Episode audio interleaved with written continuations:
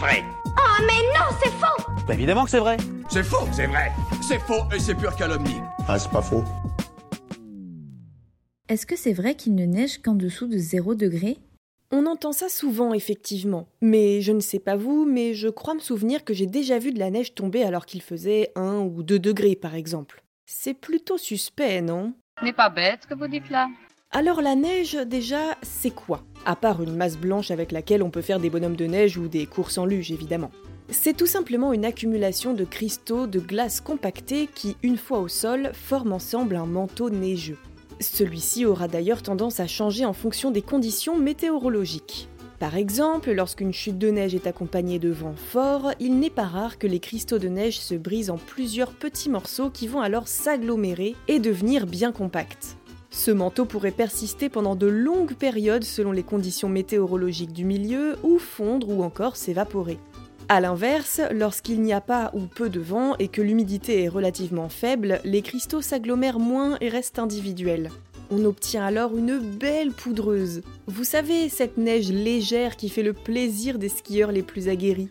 La poudreuse est justement plus fréquente en montagne car les altitudes élevées sont plus favorables à la formation de ce genre de neige.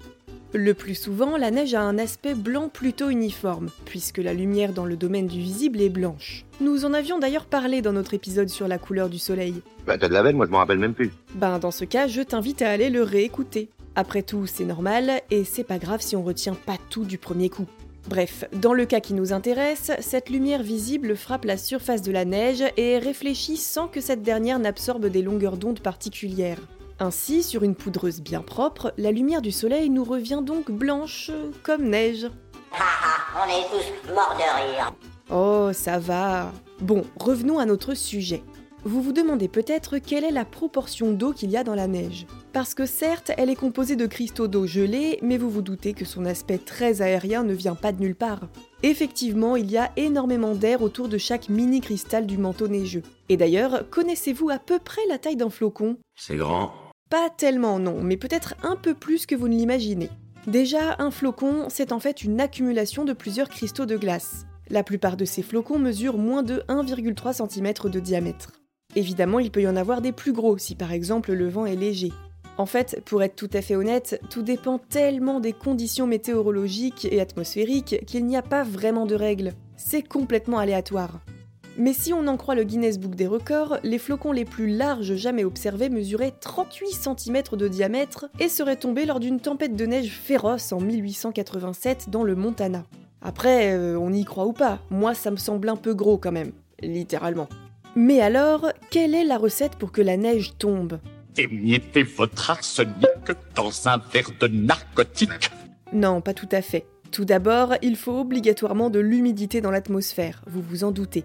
Par ailleurs, les chutes de neige dépendent de la température, certes, mais pas forcément de celle que nous ressentons au sol. Je m'explique. En fait, effectivement, la neige va se former si la température atmosphérique est égale ou inférieure à 0. Et théoriquement, elle n'atteindra le sol que si la température n'excède pas 0 degré non plus. Mais vous avez peut-être déjà remarqué que des flocons peuvent arriver à nous même quand le thermomètre affiche 3 degrés. C'est parce que le flocon ne va pas fondre instantanément dès que la température monte d'un degré. Il va se former en altitude dans les nuages, là où le climat est propice à son apparition, puis au fil de sa chute, il va traverser des couches d'air de plus en plus chaudes. Tant qu'on est en dessous de 0, pas de souci. Notre flocon poursuit son voyage tranquillou, mais même si la température augmente par-delà le seuil critique, il a encore une chance d'atteindre le sol avant d'avoir complètement fondu. Du coup, certes, il ne commence à neiger qu'à partir du moment où le thermostat descend en dessous de 0, mais ça ne veut pas dire que les températures doivent obligatoirement être négatives au sol. Par contre, vous êtes obligé d'avoir assez d'humidité dans l'air, sinon, comme on l'a dit, les flocons n'ont pas assez de matière pour prendre forme. Des zones très sèches et très froides ne reçoivent ainsi que très peu de neige. En Antarctique, par exemple, contrairement à ce qu'on pourrait penser, les vallées sèches accueillent la plus grande partie de glace du continent, mais pas de neige. Ah bon ? Donc voilà, il n'est pas uniquement question de température pour avoir de la neige. Ça dépend également de l'humidité de l'air. La neige peut nous arriver à 0 degré, oui, ou plus bas, mais également à des températures légèrement supérieures. Maintenant qu'on est fixé, je vous propose de vous relater encore quelques records en lien avec la neige. C'est une bonne idée. On est nombreux à avoir l'idée de faire un joli bonhomme de neige dès que le temps s'y prête. Mais savez-vous combien mesure le plus grand bonhomme de neige jamais construit ? Parce que oui, ce record existe et il n'est pas des moindres. C'est en 2008, dans le Maine aux États-Unis, que les habitants ont construit un bonhomme de neige géant. Il mesurait pas moins de 34 mètres de haut. Dis donc, c'est immense ici ! Ouais, ils ont vu les choses en grand, on peut le dire. Ils ont carrément dû utiliser des sapins entiers pour faire ses bras. Dans le même genre de jeu que l'on peut faire dans la neige, la classique bataille de boules de neige. Et justement, en 2016, la ville de Seattle a battu le record de la plus grande bataille de boules de neige. Des milliers de personnes se sont réunies pour y participer. Et avez-vous entendu parler de l'igloo géant à Buffalo ? C'est un habitant de cette ville qui l'a construit en 2007 dans son jardin avec des blocs de neige préfabriqués. Ok, il a un peu triché, mais l'igloo en question mesurait quand même 5 mètres de diamètre et pouvait accueillir plusieurs personnes à l'intérieur. Il fait froid ! Bah non, justement, les igloos sont conçus pour garder la chaleur. Et enfin, ce n'est pas vraiment un record, mais une anecdote cette fois, avez-vous déjà observé des neiges rouges ? Alors non, c'est pas une blague, ni quelque chose d'artificiel. Il existe de la neige qui prend une teinte rouge tout à fait naturelle. Derrière cette couleur étonnante se cachent des algues microscopiques qui produisent des pigments rouges pour se protéger des rayons ultraviolets. Si c'est plutôt déroutant à voir, c'est aussi assez embêtant parce qu'elles sont de plus en plus présentes et accélèrent la fonte des glaces.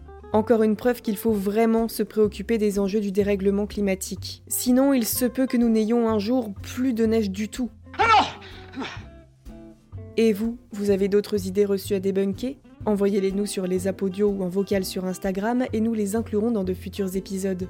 Pensez à vous abonner à Science ou Fiction et à nos autres podcasts pour ne plus manquer un seul épisode et n'hésitez pas à nous laisser un commentaire et une note pour nous dire ce que vous en pensez et soutenir notre travail. À bientôt !